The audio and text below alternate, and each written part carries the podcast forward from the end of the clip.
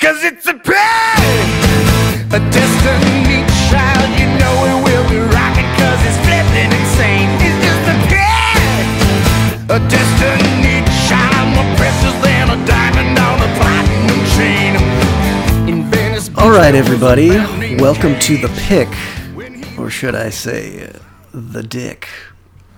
I should say the dick. Anyways, Uh, we're not topping that joke for the rest of the podcast. so good. Feel so good about it. Uh, I am your host, Colin Westman. I'm joined by, John Otney. and Sean Lemmy. and this week we are talking about the 1990 film Dick Tracy, uh, completing our trilogy of cartoon movie adaptations. Um, we did Josie and the Pussycats, and then we did Speed Racer last week, and now we're capping it off with Dick Tracy. Um, I feel like I've had kind of a similar reaction watching all of these movies, and that you know all of them seem like they weren't that critically praised at the time, and yet I feel like they're a lot of fun to watch right now. I don't know why that is. Maybe it's just because, like, it's really easy to harp on movies like this for being one dimensional. Literally. you know, but it's like, yeah, that's that's the point is that they're creating a cartoon world. But we'll get into that when we talk I think they're all movies too with like such a heightened sense of reality. They all feel very fantastical and cartoony, so Yeah. that's fun. Uh, but first, let's talk about our little picks. Um, I guess the one I am going to go with is uh, a little bit of a, a movie journey I went on while in quarantine, uh, making full use of Disney Plus. Uh, and I don't know, has to do with the fact that I've been cooped up with uh, my girlfriend this whole time and I don't know, getting into a movie series that she liked when she was a teenager and I completely just didn't give a shit about at all. It is the High School Musical trilogy. Uh, I ended up watching all three of them and they were pretty fun. I had a good time with them. Uh, I guess I'll just go through each one of them. Why? Why not? Uh, the first one, High School Musical, was a Disney Channel original movie about uh, this jock named Troy, played by uh, Zac Efron. He's a star of the basketball team, the East High Wildcats. But he finds yeah, Wildcats. He finds that he's got kind of a knack for music, and he tries out for the school musical. And he's like, "Ooh, I kind of want to do this, but like, what will what will the jocks think? I'm a I'm a basketball player. I can't sing. I can't dance." So it's just about him like trying to figure out who he wants to be, I guess. Uh, and, it, and I think what makes these enjoyable is like the dancing and the choreography. Uh, they were all directed by Kenny Ortega, who uh, is is a renowned choreographer, I believe. I think he directed Newsies in the '90s. I think. I remember he was involved with that final Michael Jackson tour that was going to happen. Um, I think he did the choreography for the tour actually, and then he ended up directing that documentary that came out about it. Uh, this is it. Um, but I guess my one problem with the first film is it doesn't quite have enough musical numbers for me. Because a lot of the like It's called High School Musical. I know. And like a lot of the the high school stuff where they're just like being being teens is like it's okay, I guess. it's, you're pretty pretty typical high school movie for the most part. And then there are more like dancing and music scenes in the second one, but the second one's weird because it's not set at the high school. It like takes place in the summer after their junior year and it takes place at like the resort of like the the villains of the films like the resort that their parents own, and like all the kids work there for some reason. I don't know. It's weird, but like the songs are fun. There's a cool like baseball dance off scene that's weird but delightful. Like dancing on a baseball field. Yeah, they're all dancing on a baseball field. But like they're also Oh. playing baseball, so they're like doing flips and stuff over the bases and stuff. uh, and then the third one, it's got like way higher production value because it was actually a movie that was released in theaters and not just a Disney Channel movie. Well, it's probably the best because of it, just because it has like the look and feel of, of just a lavish musical set in a high school world because it's it's their senior year at that point. Uh, yeah, they're all they're all fun, wholesome movies that are like very PG look at high school life. And also, Zac Efron gets like slightly more ripped with each movie.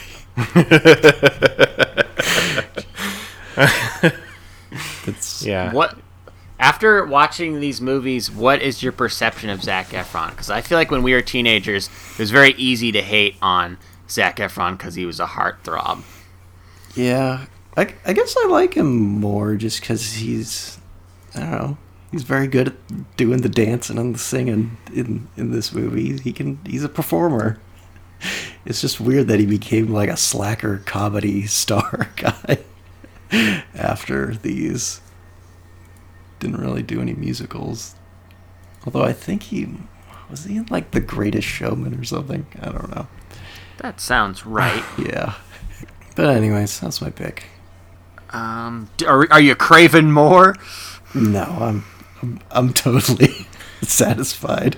Oh, musicaled out. Yeah. You're not gonna start watching Glee. No, definitely not. You know, funny. My problem when I was watching Glee, yeah, not enough music. well, I've only ever watched the first episode, and what I hate is like they don't actually perform the songs. They like lip sync to like pre-recorded. I mean, it is them doing the songs, but like it just feels so fucking fake. yeah. I hated that. I remember there was a scene where the football players do single ladies that everybody was telling me about the next day. That was my main exposure to Glee. I do find it interesting. and I always hear about like, oh, this is the ABBA episode, or this is the the disco episode. I wonder how many themes they did. This is the Tool episode. uh, yeah, I don't know. Maybe I should revisit Glee someday. It was pretty popular. I'll go next. Uh, I'm going to recommend something weird. I'm going to recommend an electronic. So, you guys probably know there's a pandemic going around. It's been in the news a little bit. And the way I like to keep sane is going out on runs or at least very fast walks with my dog. Because it's been very nice in the Pacific Northwest. And I've been going on these long walks. And I like to listen to music. So, I got some new um, wireless uh, earbuds. I used to have uh, AirPods, but I like lost one of them, and they're pretty expensive. So I, I got one that is uh, just as good, and um, but half the price. They're called Raycons, R A Y C O N. They are uh, made by Ray J from Moesha. so he just Ray J, man. He just you can't go wrong with Ray J. He always knocks it out of the park. Is that the guy who And- had a sex tape with? Yeah, Kim Kardashian. Kardashian sex tape guy. He's also in Mars Attacks. He's uh, he does it all. He's Yeah. an entrepreneur. But I'm really digging them. Uh, it's been it's been really nice going out with these on. What's your guys' um headphone game these days? Out of curiosity, do you guys do uh, the the wireless or just what's your dealio? Um, yeah, I just use my uh whatever fucking earpods came with my Apple phone that I got recently. But I also have these Sony uh, noise canceling headphones that I'm actually wearing right now as we record that I got for Christmas a few years ago that are really nice. But sometimes I feel like they cut me out from the outside world too much. I, I do have that problem where like I'll be on a trail or something, and then chubby kid on a bike comes by, and I gotta like leap out of the way because I'm just I'm just rocking out to you know, I don't whatever really my wear, workout mix is. I don't really wear them outside much. I usually just It's too dangerous, yeah. Because it's just me and the music out there. But like I have to go out and listen to music like that. I can't listen to music at home. I get too distracted. I need to either be driving or walking. Where it sounds like I'm also distracted when I'm out doing those things, which is also bad. But whatever. It's fun. Uh, yeah, Raycons, they're cheap. There's lots of good deals for them too. So Do you, uh, if you're do you guys get worried that your AirPod will fall out and then you'll lose it while you're running? Oh, absolutely. That's that's what's great about Raycons. They come with so many different fitted sizes, like the you know the little plastic part that goes on the end. So I got like I feel like one of my ears, the inside is smaller than the other one, so I use different sizes for for each one. I have I have these uh, these wireless headphones. I think they're called Jaybirds. That They sound pretty cool. I I mean I also have AirPods that I use when I'm not doing exercise, and I was using them when I started going to the gym too. Uh, before COVID took that away from me. Um, but I liked the Jaybirds because they're attached to each other, and I just I'm really paranoid that like one's gonna fall out of one ear, and then it's just gone, and I I only have the other ear. I mean, that's a valid concern. This whole story started with me losing one of my AirPods. And, like the cost of replacing just one was like the price of buying these Raycons. So I was like, "Fuck that! These are just as good." So man, you know you can't go wrong with Ray J. So check them out. Uh, so my little pick, speaking of the music industry, uh, is definitely my favorite album of the year so far. Uh, but that might be controversial because it's a live album. It's called With, and it's by the band Sylvan Esso, who you guys might remember I really like. Um, but I was a little surprised that they're putting out a live album because they only have the two LPs. Uh, and it's been three years, so it's like, come on, give me give me something new. Um, but it turns out this this with album is a lot of new stuff because um, they've done a thing. I'm sure uh, lots and lots and lots of bands have done this, but I think of uh, My Morning Jacket and their uh, oh god, I never remember how to say it. Okanoko. Okonokos. Yeah, you know, you know, they did that live album where they had a bunch of their older songs, but it was like with the new version of the bands, they sounded cooler. Uh, this is like that sort of, but it's also just really expanded because Sylvan Esso is a two-person electronic band, and for this tour they did last year, they expanded to a ten-person group, um, complete with uh, the other members of the the group Mountain Man, uh, which is uh, Amelia Meath's. She's the the singer from Sylvan Esso. That's her her other band. Uh, I, saw that Jen Wasner is is in this touring company. She's um, she's part of another electronic duo that I love called Wye Oak. Uh, she's also in Bon Iver, so she's great. Uh, Colin and I got to see her last autumn. Uh, and, and Meg Did Duffy. not know that because we were very far away. but okay. Uh, Meg Duffy also um, plays a guitar solo on this that I find very emotional for some reason. They're great. Uh, they have a band called Hand Habits. Anyway, uh, it's this. You know, they're it's they're totally reimagining these songs with the full group. It just sounds great. I love listening to it. I've listened to this probably like three or four times a day since it came out a couple weeks ago, and I'm only now starting to get kind of sick of it. Um, so I highly, highly recommend "With" by Sylvan Esso. There's also a concert film uh, that you can watch, which I, I did. It's it's fine. It's uh, they you know they they splice some interviews in with uh, performances of most of the songs that are on the album. It's like an hour long. It's fine. Uh, I, I just I really like that they put together like a how to how to socially distant uh, watch this documentary thing on their site. Where they instruct people on how to like set up a virtual watch party, which is cool. They get it. And I'm also real happy to hear that this tour never made it anywhere close to Washington State, so I don't have to feel bad for missing out on seeing it live. Uh, and the last thing I wanted to tell you guys is that um, the costume that Amelia wears in this is, uh, if not the best big suit in the history of music, at least the second best big mm. suit in the history of live music. All right. Okay, so let's talk about Dick Tracy. Let's talk about some other big suits. Oh, so many big suits.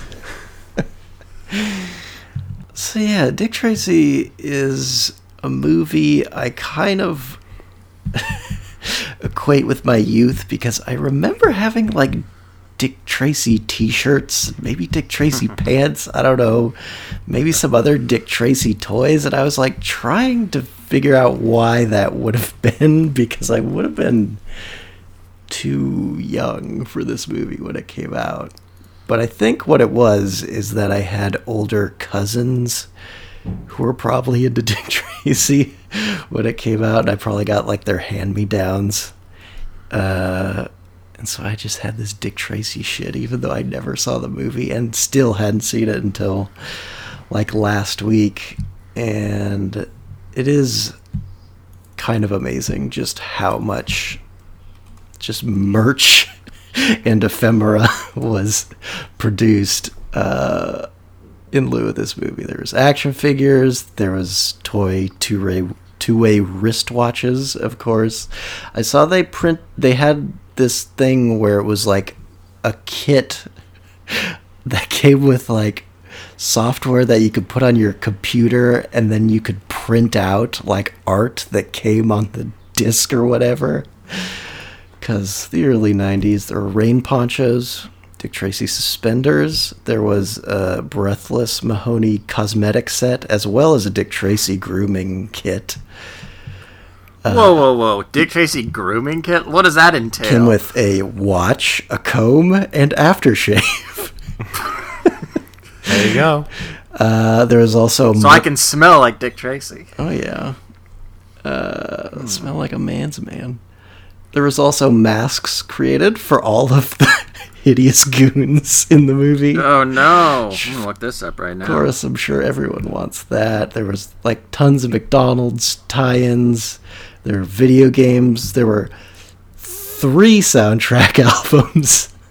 There was the soundtrack for the score. There was um oh God, there's this compilation album I was looking at that just had like a bunch of modern artists doing Dick Tracy esque songs.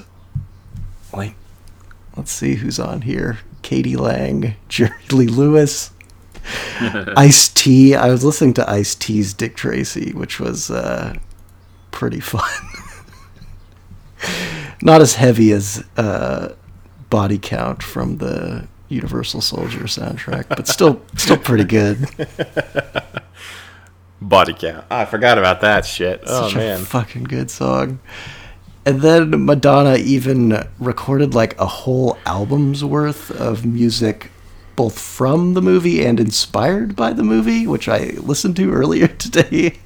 It's like just a whole album where she's doing like a 30s and 40s, like kind of jazzy, uh, like lounge vibe thing. And then the last track of the album is Vogue, uh, which is like the only hit song on that album, and which feels a little out of place with the other songs. But I think they recorded the whole album, and they're like, "There's there's no hits here. We need we need something," and so they just uh, pumped out Vogue, which is a jam. Uh, and so yeah, there's this just like this was a movie that they wanted to make a hit slash cultural phenomenon so badly. Like they wanted it to be 1990s Batman, uh, which was another comic adaptation uh, from the previous year, 1989, which was the highest grossing film of that year. Oh, yeah. Hey, Uh, before I move on, Colin, did you see this list on the Retro Network of the 15 weirdest Dick Tracy merchandise items? Yeah, that was where I, I got some of these. There's a few more that boggle my mind. Like, Yeah. okay, Captain Crunch door hangers, sunglasses. He doesn't even wear sunglasses. I see the print kit, yeah. Uh, rad rollers and action marbles, a Dick Tracy bandana. There's the poncho. Yeah, these are so good. I saw some refrigerator magnets on another list. Yeah. it just went nuts. Oh man, yeah, you- they did want to be Batman, didn't they? I bet. I don't even know if Batman has this. I'm- I doubt there's a Batman aftershave kit or grooming kit. Oh, I bet there is. I mean, Alright, now I gotta look that up. Yeah, probably for one of the Batmans. But this was a movie that was in development for quite a while. I believe Warren Beatty had been wanting to make a Dick Tracy movie as early as 1975. Wow. And I think he actually got kind of close to making it in like the late 70s, early 80s. Um, and Tom Mankiewicz, who wrote the Superman movie from the late 70s, was hired to write the script. But it sounds like Chester Gould, who is the creator of Dick Tracy, wanted to have like a lot of control over it. So negotiations with United Artists, who were going to produce the film, kind of fell through, and it just didn't get made at that time. Did they just wait for him to die? Uh, basically. Because yeah, at this time Nice. Chester Gould would have been in his seventies. A little bit of background on him in the comic. He started writing the Dick Tracy comic strip in 1931 and continued writing it all the way until 1977 when I think other writers and artists took over. And I believe it's like it's still going. Um, This is a comic strip, right? Not a comic book. Yeah, in, in its original incarnation. I think they eventually made comic books of it, but like, yeah, the original one that was written by Chester Gould was a, a strip, like a 12 panel strip. 12 panels, like the fucking Prince Valium. yeah. Did you say Prince Valium? That's what it's called in Spaceballs. Yes. That's how I feel when I read it. man. Yeah, that's Yeah. true. It's boring. So boring. Who gives a shit? I think there is a Prince Valiant movie though, right? Like in the. I bet that's great. I think, yeah. I'm sure it's the most boring fucking thing ever. It's probably pretty old too. Prince Valiant film. Da-da-da-da. I think 1954. I think we've talked about this movie before. Wow, James Mason and Robert Wagner. yeah. It's in CinemaScope, you guys. Future pick. Oh yeah, because there's a '90s one too. Um, with uh, the guy from True Blood. Um, so Chester Gould based his comic strip uh, on Elliot Ness, who was the U.S. federal agent who took Ah, down yeah. Al Capone. He, was He's fucking Hell yeah. untouchable. hell yeah, played by Kevin Costner in The Untouchables. So uh, yeah, it's this comic strip that it feels like it's set in like 1930s Chicago, basically, but it's you know in this over the top cartoony world. Is it a fictional city? Do they ever say I'm not sure. in Dick Tracy? I don't think they ever said. They- if they don't like the we're movie. living in Big Cityopolis Yeah. or something. And it, it's a property that's been adapted into tons of different mediums. There's like radio plays and uh, full length comic books, as I mentioned earlier. There was, uh, in the 30s, there was this, there's this bunch of different like film serials that, that were very popular. Uh, and then there were TV shows, and I think I think there was a few movies actually that RKO produced in the 40s. Uh, I think the most famous one being Dick Tracy meets Gruesome, and Gruesome is like this freak played by Boris Karloff. Ooh. Yeah.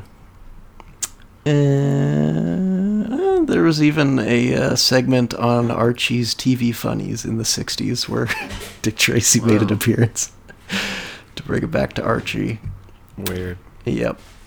Uh, so, anyways, the movie, if we're getting back to uh, the 1980s, when this idea is still in, in development hell, um, our old friends Steven Spielberg and John Landis were in talks to direct it because, Oh, because they're still friends at this point.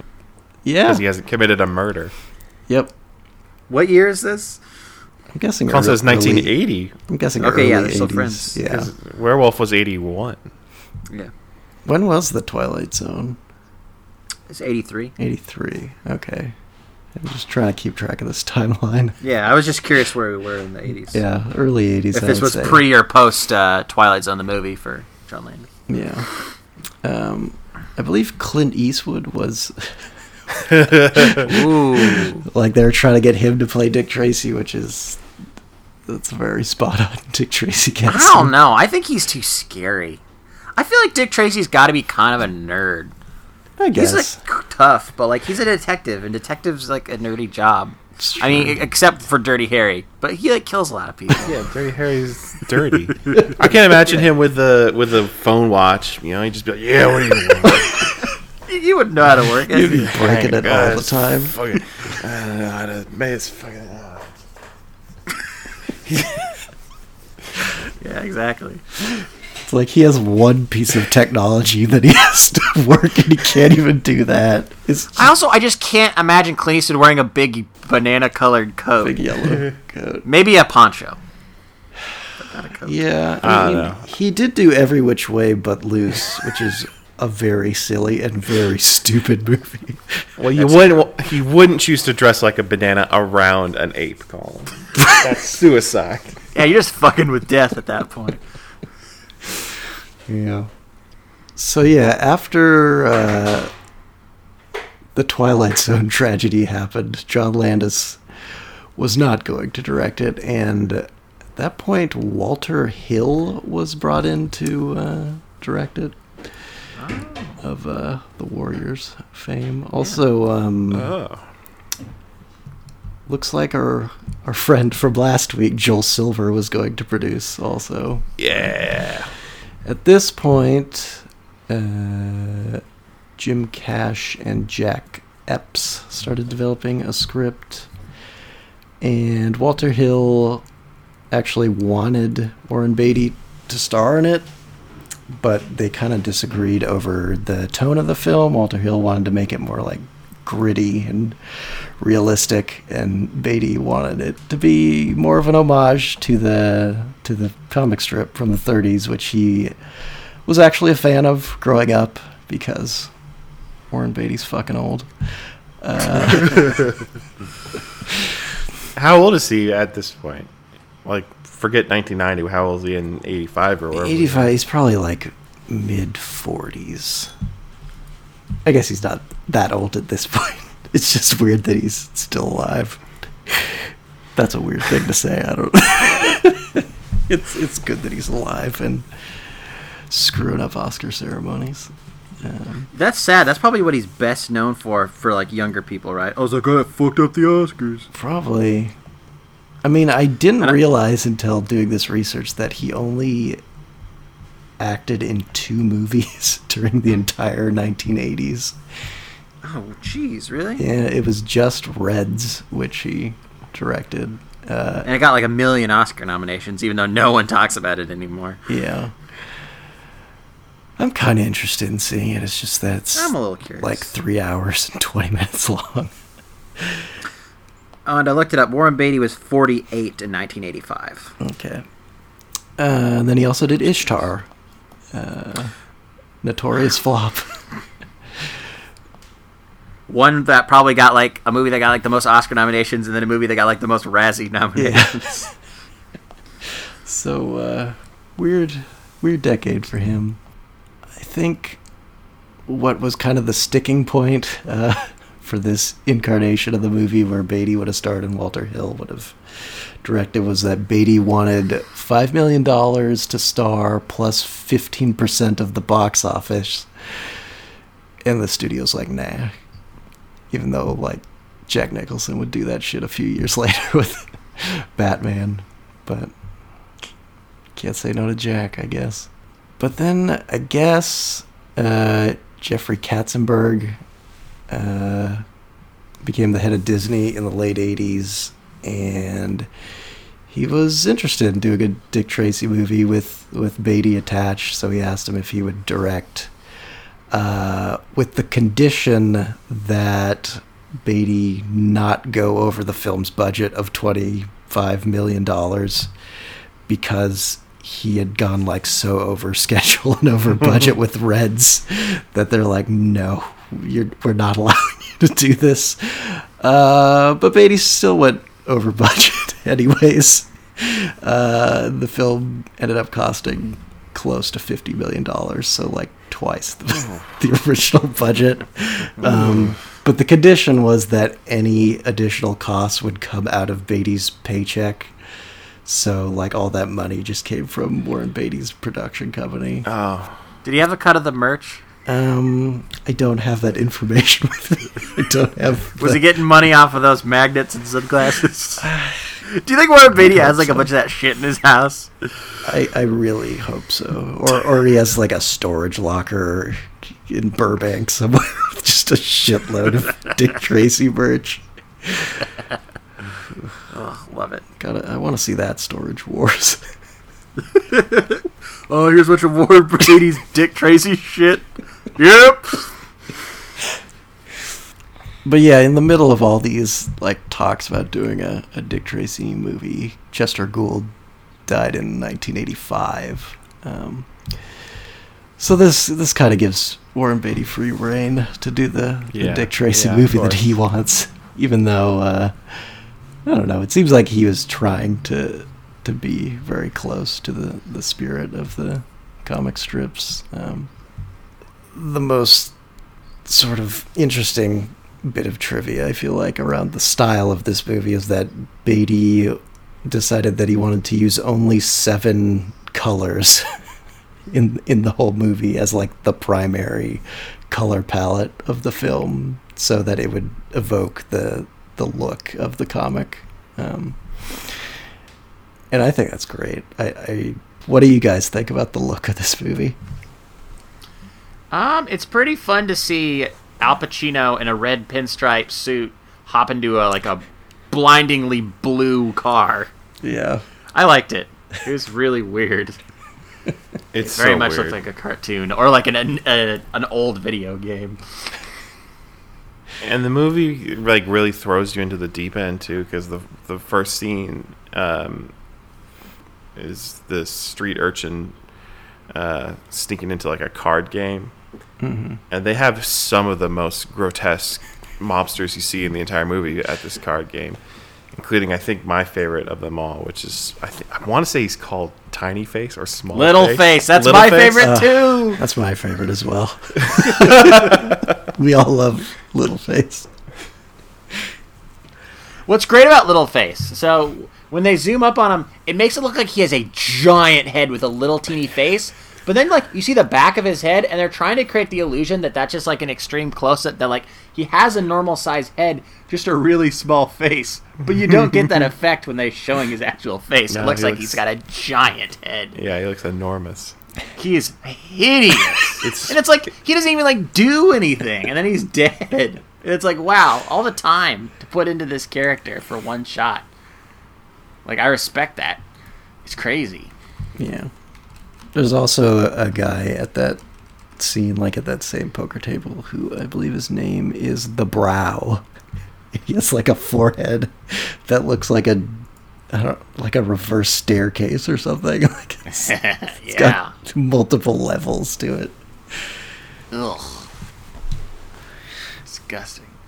So yeah, we're we're living in a cartoon world at this point. Everything's weird.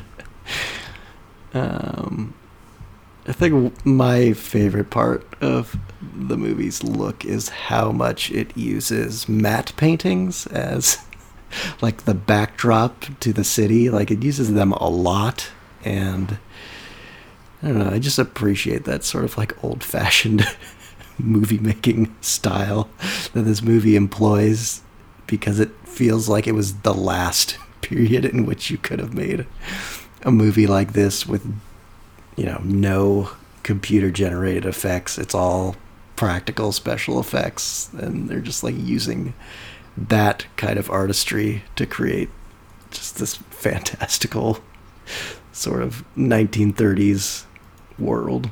I'm now looking at all these characters from the card game on Dick Tracy Wikia, and they're all from the comics.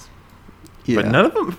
It's funny that none of them look as grotesque in the comic as they do in the movie.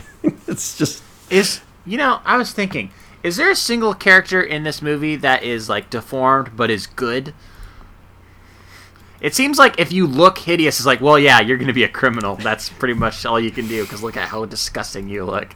I, I feel like that's the wrong message, but it's also a lot of fun. yeah. Was Al Pacino? Does he have like a hunchback kind of too? I feel like there's a couple scenes where he looks like he's got like a hunch. I don't know. just- yeah, he's got a weird body in this. Yeah, I believe Big Boy Caprice in the comic though is just like a big fat guy. Okay. That's the effect they were trying to do. That he's big. I don't think that's the effect they're trying to do. I think they just had a different interpretation. All right, the plot. What's the Oh plot? boy, love that plot. So there's that shootout at the beginning, so you know that like Big Boy Caprice is starting to starting to start shit in the town. He wants to run this game. He wants his crime syndicate to be the biggest biggest operation in all of uh, Citiesburg or wha- whatever it's called. I can't remember how we're introduced to Dick Tracy. He's at the opera. He's at the opera. He's got his cool watch that's also a phone. Yeah. He's like, hold on a minute. I gotta go take care of some shit. he makes it back for the rest of the opera. Uh, I love that he's like, I want to know, like, I'll be back. I want to know what happens at the end. like, he's really invested in this opera. yeah. He's there with his girlfriend, Tess Trueheart. Yeah. You can tell she's a good person because her, her name is Tess Trueheart.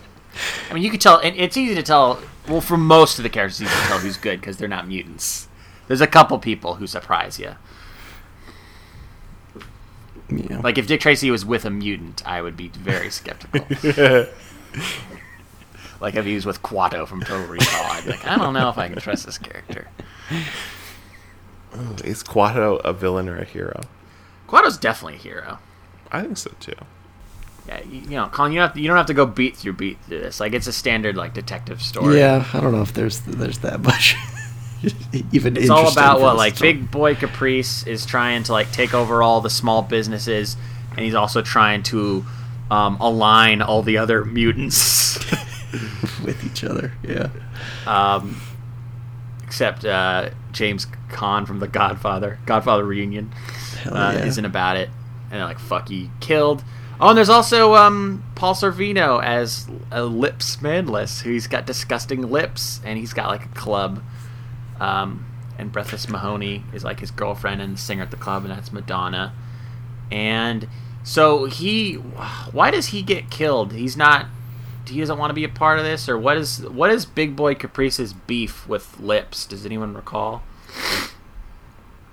I think he I just it's- wants to take over the club. And Lips He wants like, the club, nah. so he's like, "I'm. This is the way I know to take it. I'm gonna put you in like a. I can't remember what they call it. The some some equivalent of cement shoes. It's like a cement shower or something. It's just pour cement in him. It's crazy. Yeah. Paul is just like wiped out right at the beginning of this movie Yeah. in uh, pure gangster fashion. Same Ah. year as Goodfellas. Yeah, man. Two of the best gangster movies of all time. Yeah, so that's going on. Uh, Dick Tracy meets this kid who's named the Kid. Yeah. I think the kid like steals something, and Dick Tracy follows him back to like this shack that the kid lives in. And the kid's dad starts like smacking him around. And then Dick Tracy goes to that shack and starts beating the shit out of his dad. And he's like, I'm your dad now, I guess.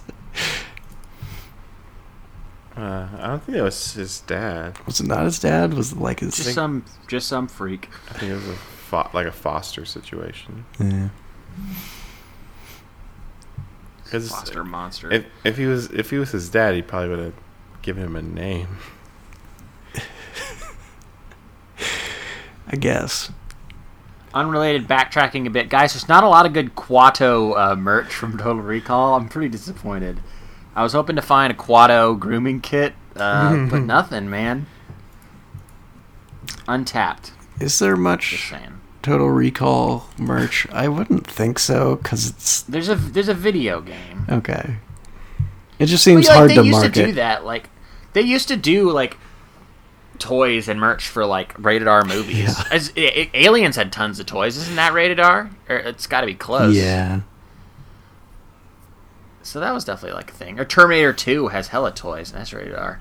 Yeah. I just really like the idea of the Kuato grooming kit. His, his hair looks so good. It's got some aftershave. some sunglasses too. Why not? He's got like a like a vial of grease you can put over your Oh face because he's all he's all oily. Ugh. Kuato body oil. Gross, man. Why was the late 80s, early 90s so gross? Total Recall, this, we were talking about before we started doing this. The Rocketeer had a mutant in it. Batman Returns, the penguin is like the most disgusting thing ever. this is like a thing.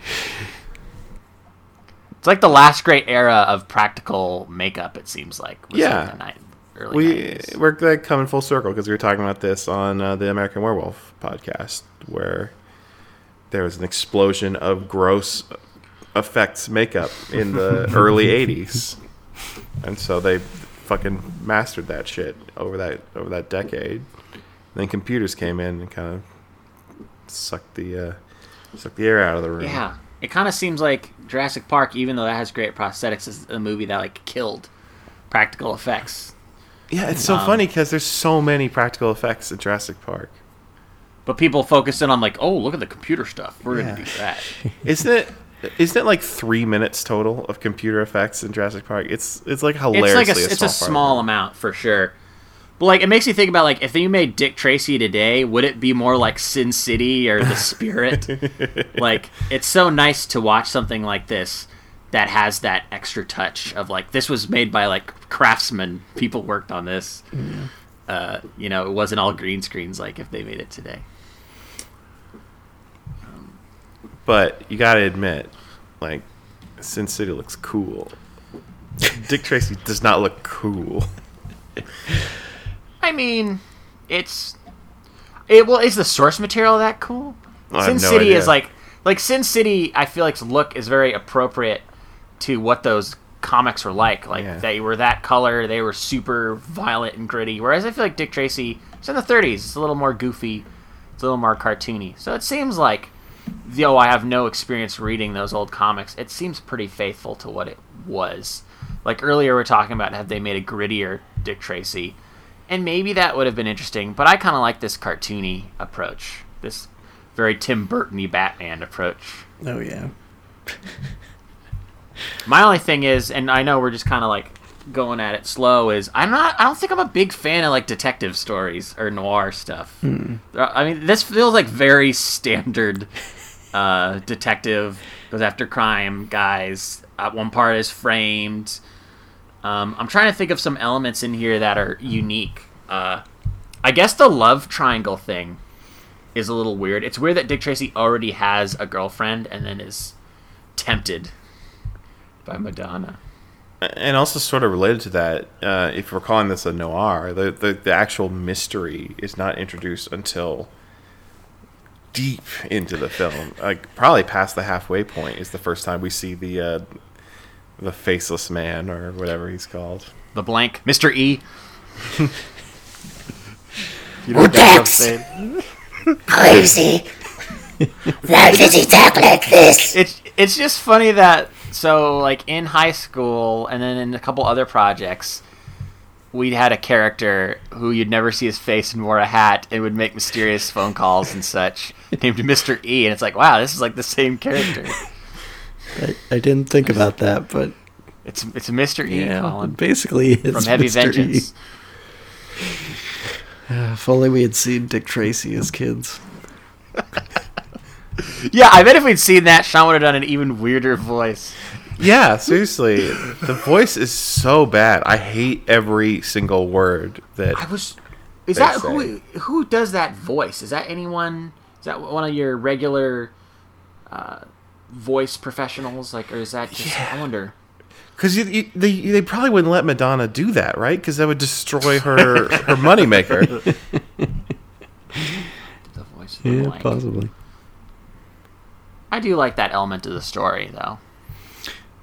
I definitely wasn't expecting it to be Madonna. Though I'm not really good at piecing these kind of I, things. I didn't either. I thought that was a nice twist, uh, even though I, I guess I would agree that it is a pretty like straightforward detective story.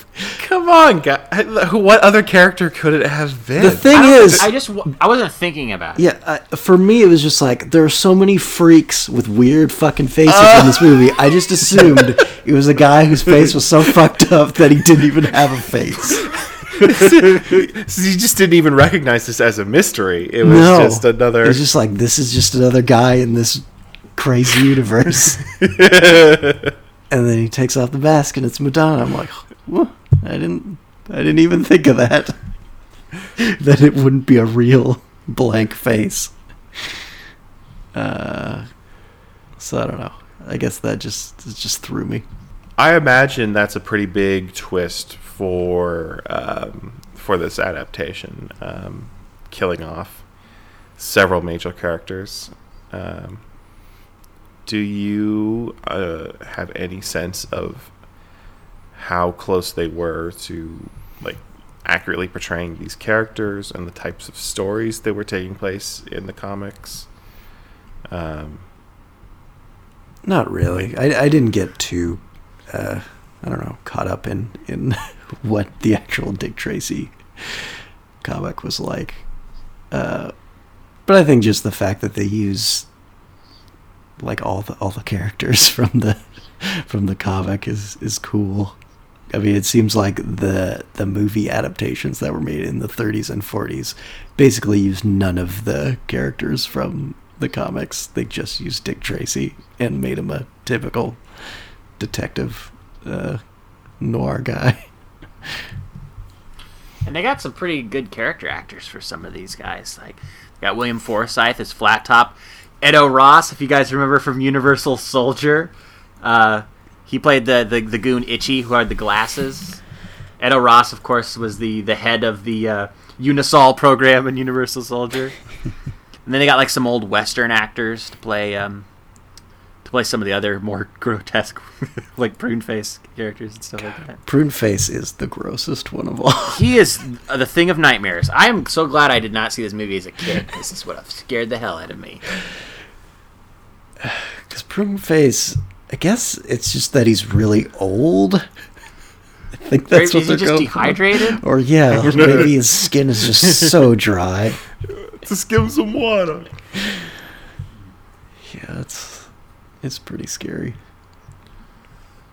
I thought it was interesting that one of the less weird looking characters, um, Mandy Patinkin's character, uh, 88 Keys, the piano player, who you think might be kind of a good guy early on because he's kind of friends with um, Breathless Mahoney, but then he double crosses somebody. It's like, oh, I should have known because it's Mandy Patinkin wearing a, like a stupid bald cap. I should have known that that makeup means he's evil. it's all there. But then again, there is one character in here who doesn't have makeup and turns out to be kind of bad. Wasn't the the DA like crooked? Dick Van Dyke's character. I feel like there's Oh, yeah, yeah, he's yeah. like crooked, but then also like Dick Tracy gets like framed or something from some I can't remember, but there's- Yeah. there's some crime around the death of the DA. I think uh, I think he's like on the payroll of uh, of Al Pacino. Right. Crooked So DA, another another thing that we had in our, our film Heavy Vengeance that we made. It's just so easy. Yeah. We're hitting at all the all the tropes here. Well, all we needed was an Irish cop because this has Charles Durning in it as a cop, and he's hmm. kind of doing a bit of an Irish Yeah, accent. yeah, a little bit. So that was pretty good. Oh, dude, we haven't even talked about probably one of the weirdest casting choices in this movie, Dustin Hoffman. What the fuck is going on there? It's so weird how there's all these like new Hollywood stars from the 70s doing this cartoon kids movie. Dustin Hoffman, you know, only a few years off of a, an Oscar win, For is And, Is- and he's doing the same performance. But is playing a. Uh, a It's like uh, a, it's like Jeff Bridges mm. coasting off of True Grit. He's like, I guess this works. I'll keep doing this. I'm gonna do in every movie. How's it going? But yeah, Dustin Hoffman as a character named Mumbles, who just mumbles all of his lines, basically basically speaking gibberish. I would love to know if Dustin Hoffman actually was saying stuff because I know he's a method actor, so I wonder if he actually put a lot of thought into how he was going to do this, hmm. Or if like maybe he spent weeks just mumbling everything to everybody. I don't know. Isn't there a part later too where Dick Tracy like slows down something Mumbles is said as like a confession? that was pretty good. Yeah. Got him. So that's super fucking weird, dude. Dustin Hoffman said this. Yeah. Mumbles. You know, it's been like a week since I watched the movie, and I can't, I can't remember at all what his contribution to the plot was. Like, I remember he has a couple scenes. They're interrogating him. At some point, he reveals some information. There's the big like joke reveal that he speaks normally when he's been defeated by Dick Tracy. But I can't. I have no idea what what his relation to the plot was. I feel like he's the member of uh, Big Boy's gang that's just always getting caught and like brought in for interrogations. So I, I, my vibe with him is like he's like just incompetent and does sloppy work. So they're always scooping him up off the street and talking to him, despite the fact that he's the one that you can't understand. yeah, Maybe he's- that's why they let him get caught because no one understands him. yeah. Good luck with that. But yeah, like I was definitely like kind of zoning out through some of the detective stuff because like it is it does hit on like a lot of very basic tropes. Uh, so I was more mainly just focused in on the the looks and some of the performances are pretty fun. Like Al Pacino was any Oscar nominated for this movie? What? Yeah. Fuck the Oscars. fuck. The, are you serious? fuck you. Fuck the Wait. Oscars and fuck you for that. Did you look at all the award nominations for this movie, Colin? Uh, I did at some point. Let's see if I can. it's pretty impressive that this was a movie that was so uh, recognized by the Academy. Yeah. This. What the fuck are you talking about? This movie deserves zero awards. Why do you think it deserves zero awards? Because it's goofy. You're telling me nothing good came out in 1990? Don't you think it's uniquely goofy though? Isn't it impressively goofy? I feel like you gotta hand it to at least the art direction and the set design and the costumes. Like everything artificial about this movie is fantastic. All right, so here's all the nominations. It got a nomination for best sound. It got a nomination for best costume design. It got a nomination for best cinematography. It got a nomination for uh, actor in a supporting role for Al Pacino. For it won best song for Stephen Sondheim. I'm not sure that must have been the first song that Breathless Mahoney sang. Mm-hmm. It won for best makeup. Hell yeah, it won for best makeup. nice, definitely should have won for best makeup. And it won for best art direction. This movie has three Oscars. It has three Oscars. And I was looking up a lot of the people that worked on this. Some like pretty heavy hitters like within the industry. Like Vittorio Storaro was the cinematographer and I think he was like Bertolucci's go-to guy and I think he's like the cinematographer from like Apocalypse Now and he'd worked with Warren Beatty like a couple times. So it was like his guy too. Uh, and yeah, there's a, a couple other names I can't remember off the top of my head that were like, oh wow, this guy is like legit. Oh yeah, like the production designer was also the um, Albert uh, Sylbert was also the production designer on uh, on Chinatown. Like a lot of these guys like already had Oscars going into this. This is like stacked. Like he put together a squad. Yeah, Okay, I the- think we the mentioned dark- Dan- Danny Elfman did the score also. Oh, of course. That's super weird. Warren Beatty must have seen Batman, right? Like, I know this only came out a year after, but he must have seen it and be like, hey, there we go. That's how you make money. Let's do that. Probably. He had to have. This movie very much feels like a Tim Burton movie. Yeah. Okay, I just just just to take us back for one second. The Dark Knight only won two Academy Awards. Joker, which had 11 nominations, only won two Academy Awards. Neither of these movies won more Academy Awards than fucking Dick Tracy did.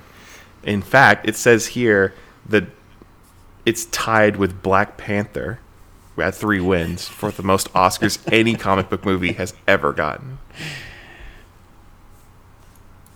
Wow. Is this the best comic book movie ever made? Maybe. The, is this the best comic movie? well, I, I guess according to the Academy, I mean, It's- it might be the best movie at making a comic book into a movie that feels like a comic book. I don't know if that makes it the best Wow. adaptation. You still haven't Probably seen not. Ang Lee's Hulk. I haven't seen Ang Lee's Hulk. Is it because it has actual panels in it? Is that what makes it Yeah. more of a comic book adaptation? best part was Josh Lucas gets blown up out of the panel. He blows himself up. That movie's so Fucking idiot. fucking weird because it's like, okay, it's like a comic book, but it's also like super contemplative and serious and uh-huh. philosophical.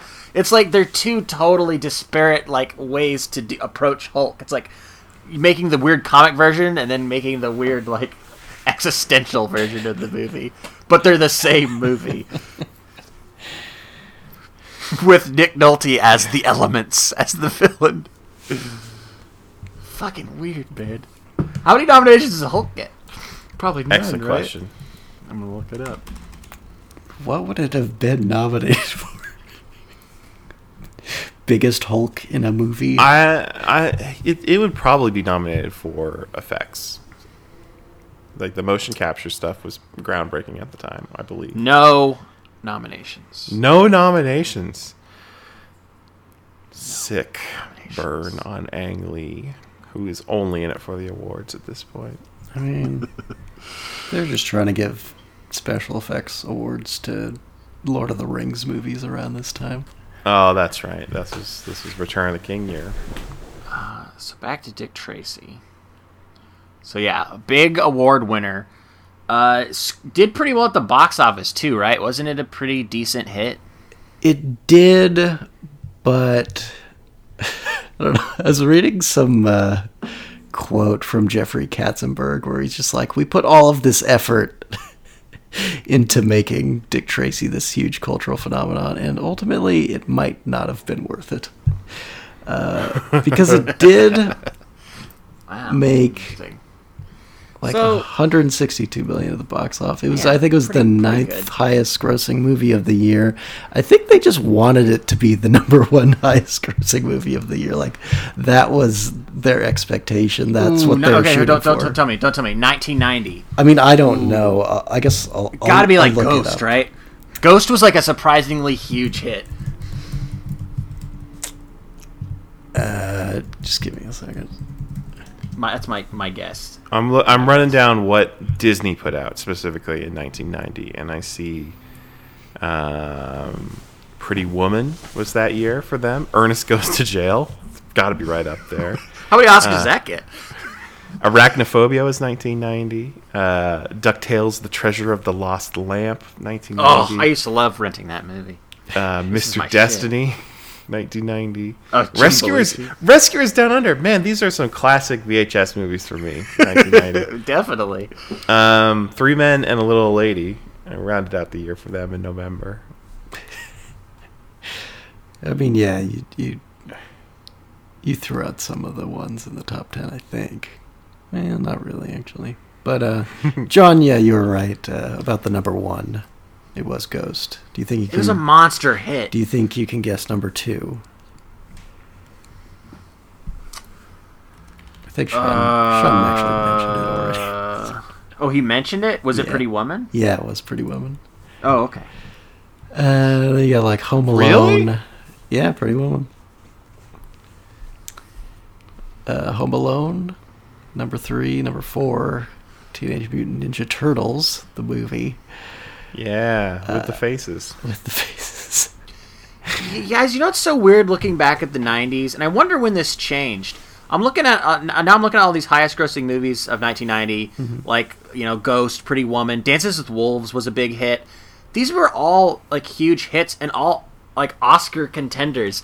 At what point did big budget movies that like were huge hits and Oscar movies became like separate from each other? You know, it's like movies these days, if they're a huge hit, are rarely also Oscar contenders. Uh, it's when they found out how to make money on movies for real.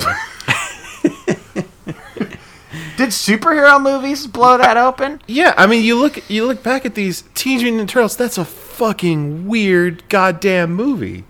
This movie is is insane. All we talked about was how it's full of mutants. it stars Al Pacino. You, they don't make movies like this anymore. Yeah. So, so then why is Dick Tracy, which was but uh, uh, Oscar success, a box office success, why is no one talk about it now? Why? Why? It's for old people. Yeah, I think that probably has something to do with it. It has an aesthetic that's so tied to a past that no one like has any nostalgia for anymore. I guess that character hasn't had the kind of longevity that some of these other some other characters in cult movies have. I don't know. Like like what is interesting about Dick Tracy himself? Nothing Anything? really. I think it's just that it kind of boils down the detective archetype into a, a very like e- easy to identify like version of that type of character. Like it's a more simplified version of a, a, Sam Spade or Philip Marlowe or those Humphrey Bogart characters. Yeah, which are all characters that no child would ever want to see stories starring. yeah. I, I- like, I, like I, I'm serious. I think the, it, like the problem here is that I don't think kids are interested in this. Like, I don't think the 30s aesthetic is appealing to kids because it's like, ooh, like classy, and you're like bootlegging, and you're wearing suits. That's stuff that adults like, but not kids. And like lounge singers, come on, no, kids don't give a fuck. and, and, and detecting, right? You're like, like. How many Batman movies are actually about him being a detective, even though his nickname is the the world's greatest detective? Like none of them, right? He's just about kicking ass. It's just all the things that kids aren't interested in. Like they could be, but they're probably not going to be interested in. Do you guys feel like if you watched this movie as a kid, you'd have a different reaction to it? I think I would have thought it was boring. Yeah, I probably would have I, too. I, yeah. but I, you know, now I, I like a lot of those detective movies from the 40s and film noir and all that stuff. And so, like, this kind of filmmaking is very uh, appealing to me as an adult with uh, boring, weird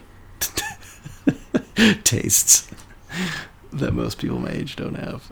Uh, no, I, I when you're a kid, you just want to be stimulated. It's like you you're not looking, f you're not paying attention to themes. yeah. When I saw the Power Rangers movie in theater, I came home and watched the tapes I had that had the pow- the trailer for the Power Rangers movie on it. Page This Master, baby. Pagemaster tape has it as a trailer. I remember that so vividly. I would watch the ads on the Pagemaster tape just to see the make behind the scenes of Power Rangers and the ad for the Pagemaster video game. yep. That's what I like. Seems like they gave like they gave it a go to make this movie for kids though, because he has. We didn't talk too much about him. But he has a sidekick, the kid. It's the it was the same kid from Hook.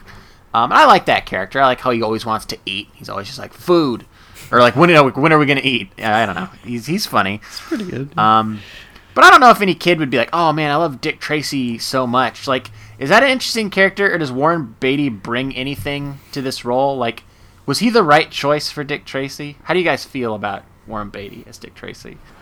I, don't, I don't have a problem with it. I think he's good. He does kind of bring that like, I'm I'm a good guy, I'm handsome, but I'm also kind of a nerd. Yeah, I, I like the the like I almost weirdly like that he's not grizzled. That he is just like a trying to be a good cop and like Yeah, like how we're talking about how Clint Eastwood would have been weird in this movie. yeah. And that there's Which comes in handy because he does go outside of the law a couple times to intimidate and beat up people. And if if, if it didn't feel like that was him doing that desperately, if it thought if it felt like that was his typical mo, it would have made him a less Yeah. likable character. Yeah, I guess he is a good choice then. Yeah, I, I think I read some critics said he was too old for the part, but like I, Yeah, I think it's okay. I mean, Humphrey Bogart was like in his late forties when he became a star, so it seems kind of appropriate. I don't know. I. Th- yeah, I mean, it is kind of weird that a guy who is clearly in his fifties is like just thinking about settling down for the first time ever. Yeah, Yeah, he's uh, he was 53 when this movie came out. he's just been married. then to again, his like job. how old was Robert Downey Jr. when he started playing Iron Man? You know, that's. But then again, he wasn't like. Well, he did have kids later in those movies. I I am really grateful that um, you know all these comic book characters are probably at most in their like mid twenties in the comic, and uh, and when when the movie started coming out and it lined up with me entering adulthood, they just raised that bar to like mid thirties at the youngest, all the way up to like fifty years old for superheroes. It really gave me a lot of breathing room to uh, to develop into adult into an adult without the unfair expectation of trying to be a superhero by the time I'm 25. You know. You know what I'm saying? I know exactly. I think I do. Yeah. Yeah, it's kind of nice. It's kind of comforting that a lot of the actors playing uh, the big superheroes these days are older than I am right now. Yeah. Like like Paul Rudd's like in his in his 40s. He's probably 50 by now too. He looks great. Yeah. Nobody nobody bats an eye when he's playing a superhero. But how would you guys feel about Warren Beatty returning to the role? Bad. Very bad. I feel like I read that somewhere that he was like, I might make another one, and this was like three, four years ago. This like was recent.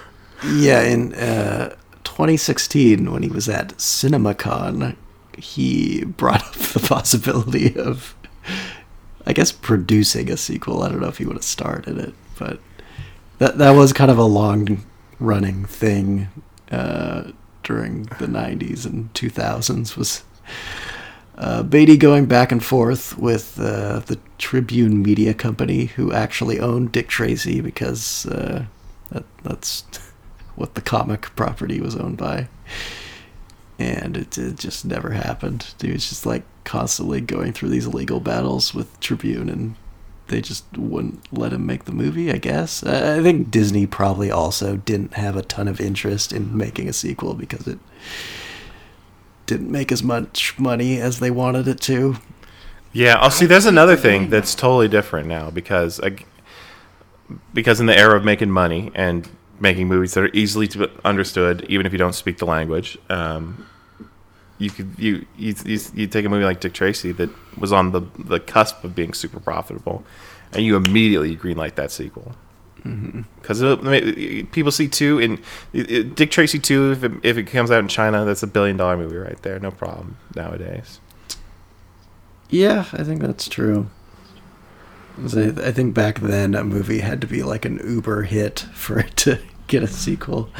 It's strange that there are even like huge hits from that era that didn't even get sequels. I'm just, I'm just thinking off the top of my head of Independence Day didn't get a sequel until like 20 years later, even though it's probably the biggest movie of that year.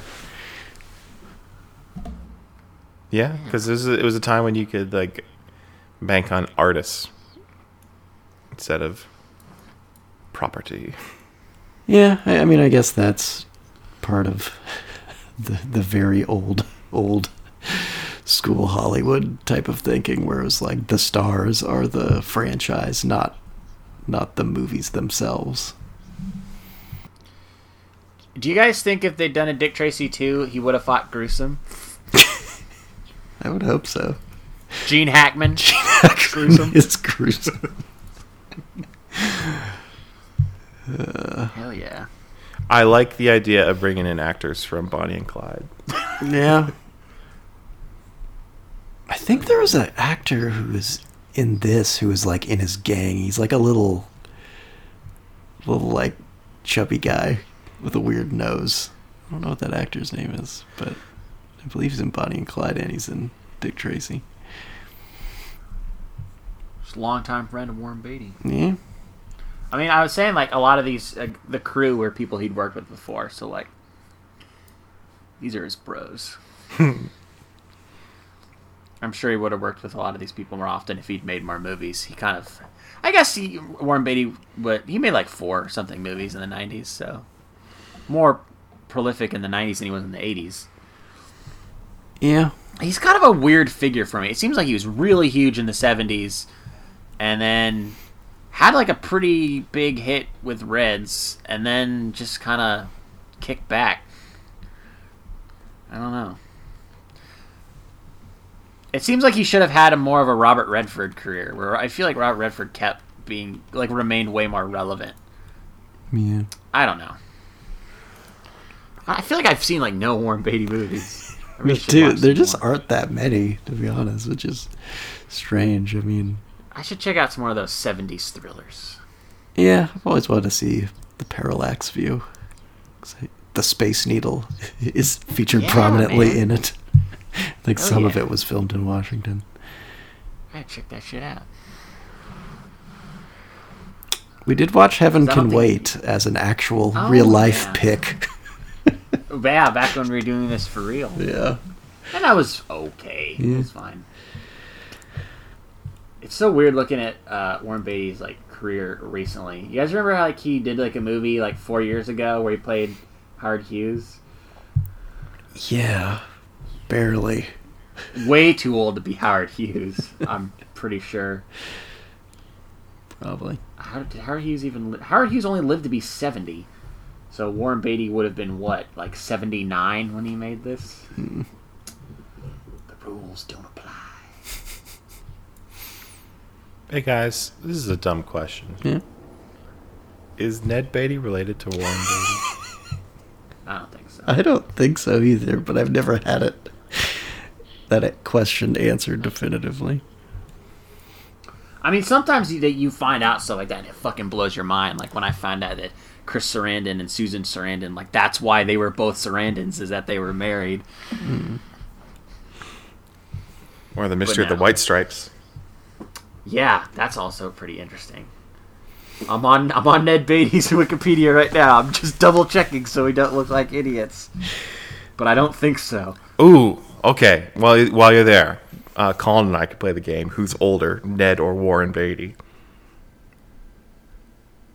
I I'm gonna. I think it's got to be Ned. I think it is too, but I also worry that he's just one of those guys that looks way older than he is. He's is he still alive? Well, that's a. He, He was in uh, Toy Story three, right? That was sure, Yeah, but that that, was was, ten years a ago. decade ago. I, I I feel like Ned Beatty's got to be older. You guys ready? Yeah. Uh, so they were born in the same year. Jesus Christ. Ned Beatty i- or Warren Beatty is four months older, wow. so that's pretty funny. yeah. I'm looking at Ned Beatty's Wikipedia, and it, it states that he's been nominated for an Academy Award, two Emmy Awards, and an MTV Movie Award for Best Villain. What what movie would that be? Is that Toy Ned? Story three? Oh, it's probably. It's like, it's probably not uh uh what's his name from Superman. Uh, He's a henchman. yeah. It's just weird I that they're like, think we're of- gonna pass on Lex Luthor. Also, MTV Also- is not gonna be a thing for MTV three more thing. years.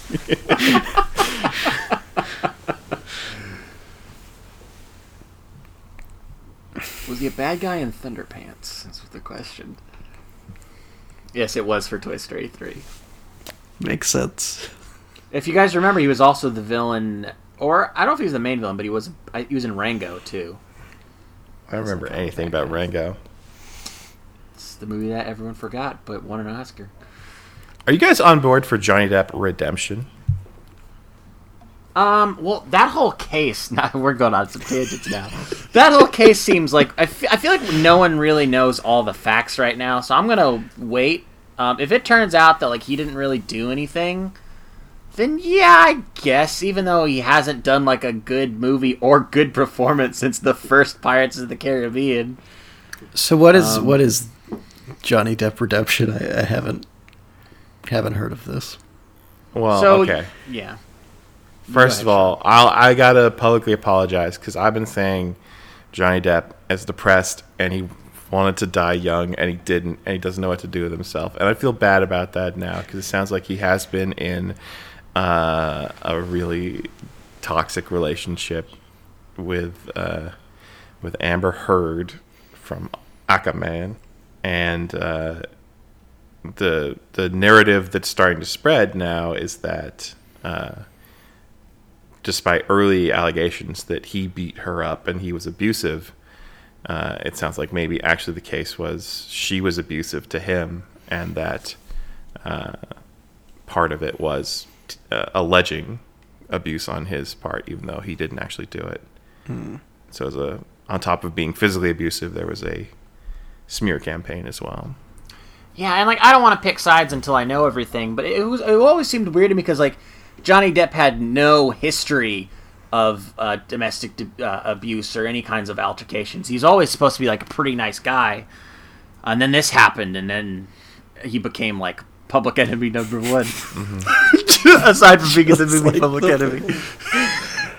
uh, but yeah, like I don't know, and like there's some weird shit coming out of this case, like how she was like cheat may have been cheating on him with Elon Musk at one point too. Do you guys get that part of it? Yeah, and there's like this- made out in an elevator.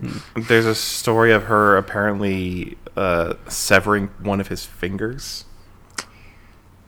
Uh, yeah, all sorts of stuff going around. It's hard to sort sift out the truth and all of this. So uh, I'm ready for Johnny Depp redemption if that um, you know, it was just depending on what, what we what we learn and all this. Um, it will make me feel better about the movie Ed Wood, which is one of my all time favorite movies. So There you go. I'm hoping to not have to be so. Uh, uh, I don't know. Like I, I like I, it's one of my favorite movies, but I feel like I can't tell people that because some people have that reaction to Johnny Depp. I mean, like, ugh. I bet he would have loved to be in Dick Tracy. Just gonna say that. he would have played every single mutant. Yeah. This is a, kind of a little bit before he became a movie star, though. Unfortunately, Definitely before he got into playing the super weirdos. yeah. I don't know when that. You know, I guess it was Pirates because even though Pirates, uh, he's not like doesn't look. I mean, he looks pretty fantastic. But he doesn't look ugly. He's definitely starting to go more over the top than we'd ever seen Johnny Depp. And then it just kind of blossomed out of there. Yeah, Charlie and the Chocolate Factory is super weird. Yeah, man, and fucking Alice in Wonderland. This Dick Yeah. Tracy really is just like a Tim Burton movie. The Lone Ranger is a Disney movie, and he is wearing a crow as his hair in that. you know, that reminds me. We touched on earlier. Uh, so this is Dick Tracy is Disney, right? Because it's Touchstone. Yeah, but I think because the movie had like you know some violence, if cartoon violence. I mean, there is a lot of Tommy gun fire in the movie. Uh, I think because of this sort of more adult angle, they released it under Touchstone instead of calling it a, a quote unquote Disney movie. So my question, uh, like actually a couple questions. Yeah. Why isn't this on uh, Disney Plus? That's a good question. and my second question, why has Dick Tracy not been in Kingdom Hearts?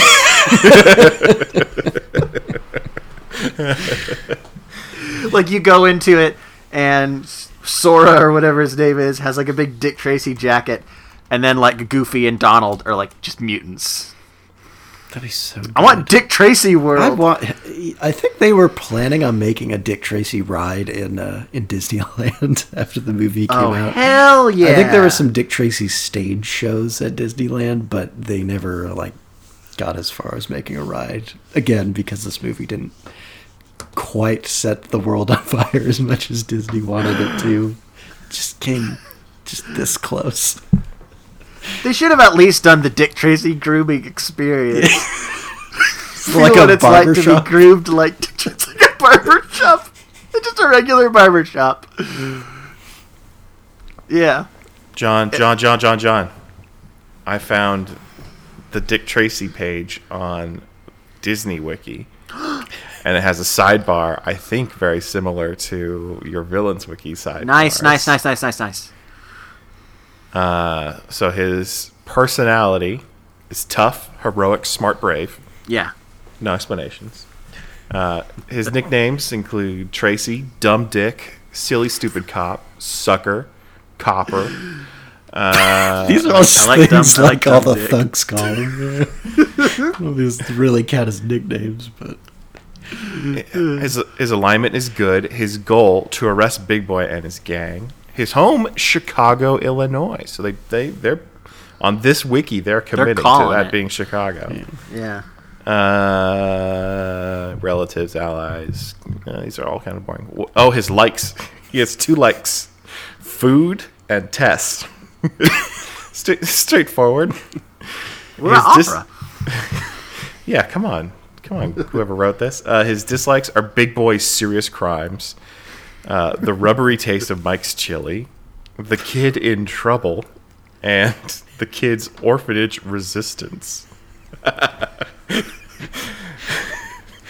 I like what's what's that first one? Big Boy's major crimes. His serious crimes. Yeah. So is he okay with his like not as serious crimes, like jaywalking? it's just too hard to to prosecute him for them. So he just lets them Could he just said Big Boy's crimes, his serious crime? He's just committing so many crimes that some of them Dick Tracy's just like, eh, this one's okay. I don't have time for that one. this is just arson, whatever. His powers and abilities are his strength and his speed. So not his wits, just his his brute strength and speed. I guess when it comes to the final battle, His is wait, wait, his speed? What speed? because he, he, he chases the kid. oh, okay. Uh, the last one that's interesting to me is his paraphernalia because again, the first one listed is his fists, where it's like th- that's his body, it's not his paraphernalia, and the second one is his Tommy gun. They left off his watch that can make phone calls, which again is the only thing I knew about Dick Tracy going into this movie is that he has a watch that can make phone calls. I didn't even know that. I knew he had a banana coat. Yeah, they don't even talk about his coat. So should we should we sum up how we feel about this movie, and then I can do uh, John's Rogues gallery and and goofs and all that all that fun stuff. Sure. Sure. Okay, so I'll go first. Uh, Dick Tracy, I thought it was fine. Like, yeah, I think I think the thing that holds it back, and the reason people don't talk about it, is just the story is just kind of bland. Um, I can't really remember a whole lot of super memorable scenes. I kind of like at the end where they're at like I don't even know where that place is with the big gears. That was kind of a fun finale. Yeah. Um, and I like all the makeup and I like the design. So yeah, it was it was. I'm glad we watched it. Like it was intriguing. Um, definitely a curiosity, but I can see why time forgot it. it's just not that great of a script. Uh, I think I liked it a little bit more than you guys. I think just because I really love the aesthetic of this movie, I just feel like it holds up very well. Uh, just because it's all using those practical effects, some of which are an homage to, to earlier Hollywood filmmaking and, and also to the comic books. And I, I just feel like you know, everyone in the crew is giving it their all in, in making this movie really unique visually. Even if, like, yeah, the script is is whatever, it's okay. It does its purpose, but uh, I don't know. I I, I I liked how how much it commits to this weird cartoon gangster world.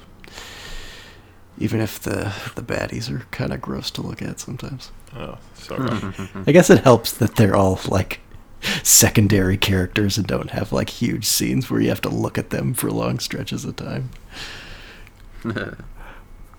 For me, I just like to tell people that there's a scene where Dick Tracy makes one of his friends jump through a skylight onto a catapult that he has made so that Dick Tracy himself can fly up through that skylight. I remember that now. He's like, "How much you weigh?"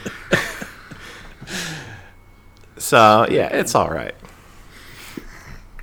Yeah, solely on the basis of that scene, it's all right. Yeah. you, It's can't- all right. you gotta like that part. Although, if there's one scene to talk about, it's the one that has not one but two different goofs on IMDb. Oh, Are you ready for these bombs I'm about to drop on you guys? Drop them.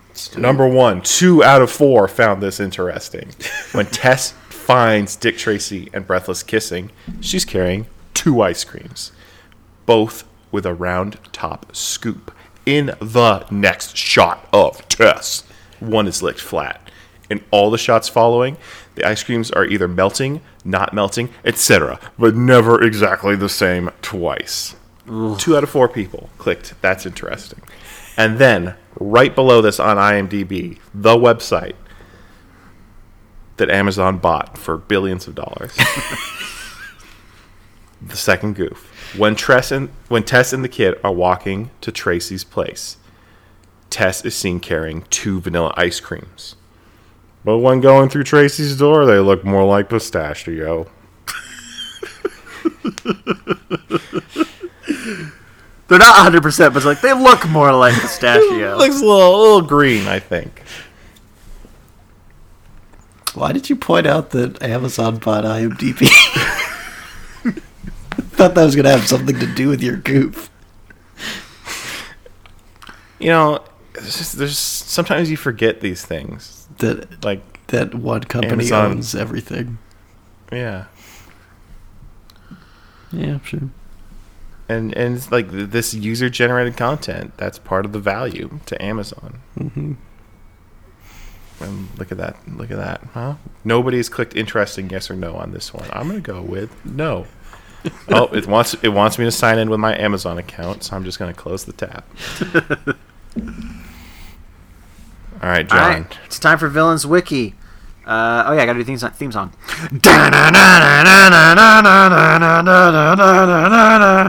So Villains Wiki. This is the portion of the podcast where I go to a website called Villains Wiki, which is a database of all the classic villains in pop culture.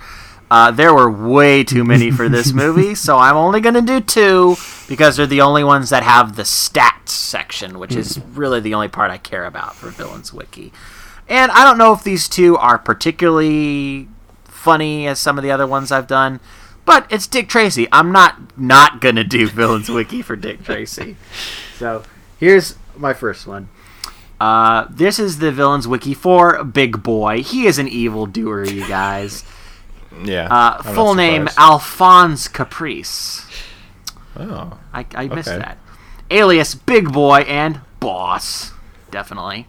yeah. Origin Dick Tracy, and he goes way back to the comics. Occupation crime leader. Hell yeah. Powers, skills. Why use a synonym for mob boss and not just call him a mob boss?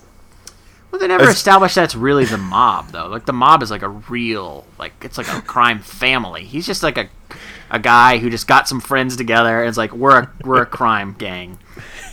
It's not about family. It's just a movie about a group of friends having fun. At the end of the day. But that's our little synopsis. Okay. uh, his powers slash skills marksmanship uh, i don't remember him actually hitting anything but okay. Leadership. Yeah man. He unites all the freaks. Lead by Uh, fear. high intelligence. Uh, okay whatever. A hobby. Kill anyone who gets on his way. Is how it's worded. Well, on in. What's And that's his that's his only hobby, guys. Kills any any Okay, no, I I actually misread this. Kills any who gets on his way. I feel like he Alright. enjoys music.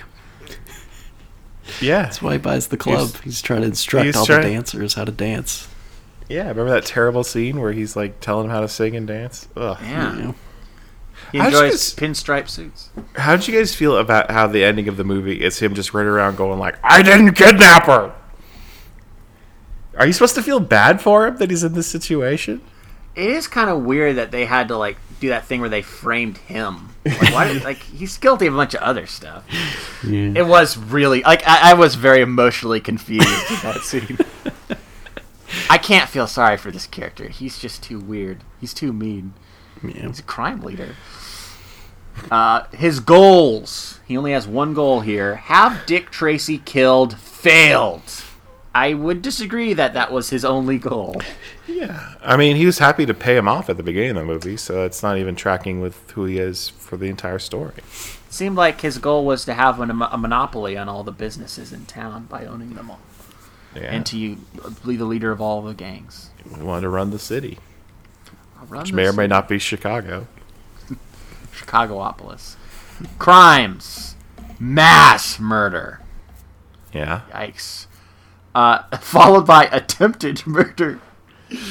Well, Yeah, I don't know that you need to put in the unsuccessful ones too. you miss 100% of the shots you don't take. True. Uh, kidnapping. Yeah.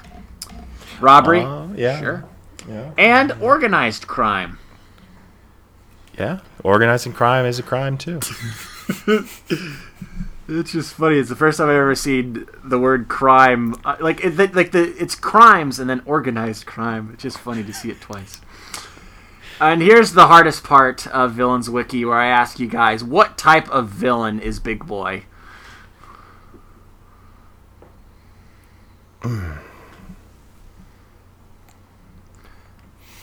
And for our listening audience, I'll I'll mention that this is always so difficult because it's always oddly specific. There's not a bunch of default uh, labels for these villains. They're just totally random. It's very hard to guess. I'm going to go with murderous megalomaniac. Colin, do you have a guess? Um, psychotic businessman. Psychotic businessman. Uh, Sean was pretty close. They used very similar synonyms. Um, homicidal crime lord. That's I'm gonna second- get it. that's John, the I'm second gonna week- get it. That's the second week, Sean, where you basically said what it was, but you said this like in a smarter way. I'm going to get this. One of these one of these days, I'm going to get it. All right, and I'll I'll do one more uh, real quick. I was surprised. Breathless Mahoney has one. I don't know if I'd say she's an evildoer, but she's got one. According to Villains Wiki, she is an evildoer. Uh, Yeah. Full name: Patricia Mahoney. Alias: Oh. Patty Breathless and the Blank. Origin: Dick Tracy comic strip. Occupation: nightclub nightclub singer and masked robber as the Blank. Uh-huh. Okay. Powers, skills, singing, seduction, Yeah. and cunning. Uh, yeah, I guess. It seems like you could put a couple more in there too, because she's also the blank. Hobby: singing in nightclubs and seducing men. just, just another night seducing men. Goal: seduce Dick Tracy. Failed. Unravel Big Boy Caprice's empire as the blank. Succeeded. Yeah. crimes, robbery, murder, and type of villain. Let's go again. Okay. So it's like it's like Mask of the Phantasm, where she's the femme fatale, but she's also the secret bad guy. But not the real bad guy, because the real bad guy's Joker in that. Uh, manip- Manipulative mastermind.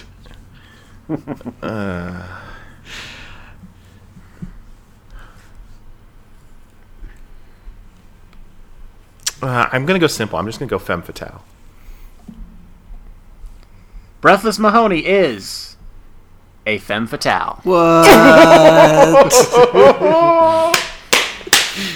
That's the first time anyone has ever correctly guessed the type of villain on Villains Wiki. Sean was due. That means we have to quit the podcast. High fives! High fives! High Five, yeah. oh, it's got a clapping. Good job. yeah, because it, it that's what it, they should be. They should be like that. But usually they're way weirder. Like what? It, what it was Big Boys? It was homicidal crime lord. It could have just been crime lord. and this could have easily been like manipulative femme fatale if I know anything about villains with Wiki. But no, you nailed it. That's it, man. those are the two uh, my two villains wiki entries. Uh, you know, a couple other guys popped up, but you know they didn't have all the fun stats because they don't really. Most of the other guys don't really do anything. I wonder if Mumbles has a good one. Mumbles. Because I looked up so, like Flat Top and Itchy, and they did have ones, but uh, yeah, Mumbles doesn't have any stats. So Guys, I'm beaming over here. I'm thrilled. yeah, good job, man. You're a champion. All right, Colin, you want to bring us home? Oh, also we should talk about what we're doing next week. Yeah. Colin, what are we doing next week? So next week, we are talking about uh, the 1984 adaptation of Dune, directed by David Lynch. Because for the past few months, uh, the three of us plus our friend Matt, we've been doing a Dune book club uh, in anticipation of the new Dune that's supposedly coming out at the end of this year. We'll see we're excited about it. It seems like, um, and so we'll be able to kind of compare the book to that movie that came out in the '80s. Uh, so that's something to look forward to. If you want to check out any of our other podcasts, head on over to mildlypleased.com or iTunes. I'm still doing my quarantine diaries on the blog because uh, we're all still quarantining. I don't know if I'll do them that much longer, maybe till the end of May. I'll call it quits. But uh, yeah, tune in next time because that's what Dick Tracy would want you to do. Bye. Girl's sexy and I'm talking about super hot. And she's working on Tracy's soft spot. Test too hard is the one he's in love with. Gotta keep a cool head so he don't flip. But Tracy's too tough for that. He gotta get prune face numbers in the rodent pack. Influencing the thugs at the wrist understand. that Tracy don't quit till he gets his man, and I'm talking about them. Dick Tracy's in effect again. By degrees, his empire grew. An empire that fashioned itself into an unseemly replica of a king's court, where a jester could be put to death with a sore wink of a Neapolitan just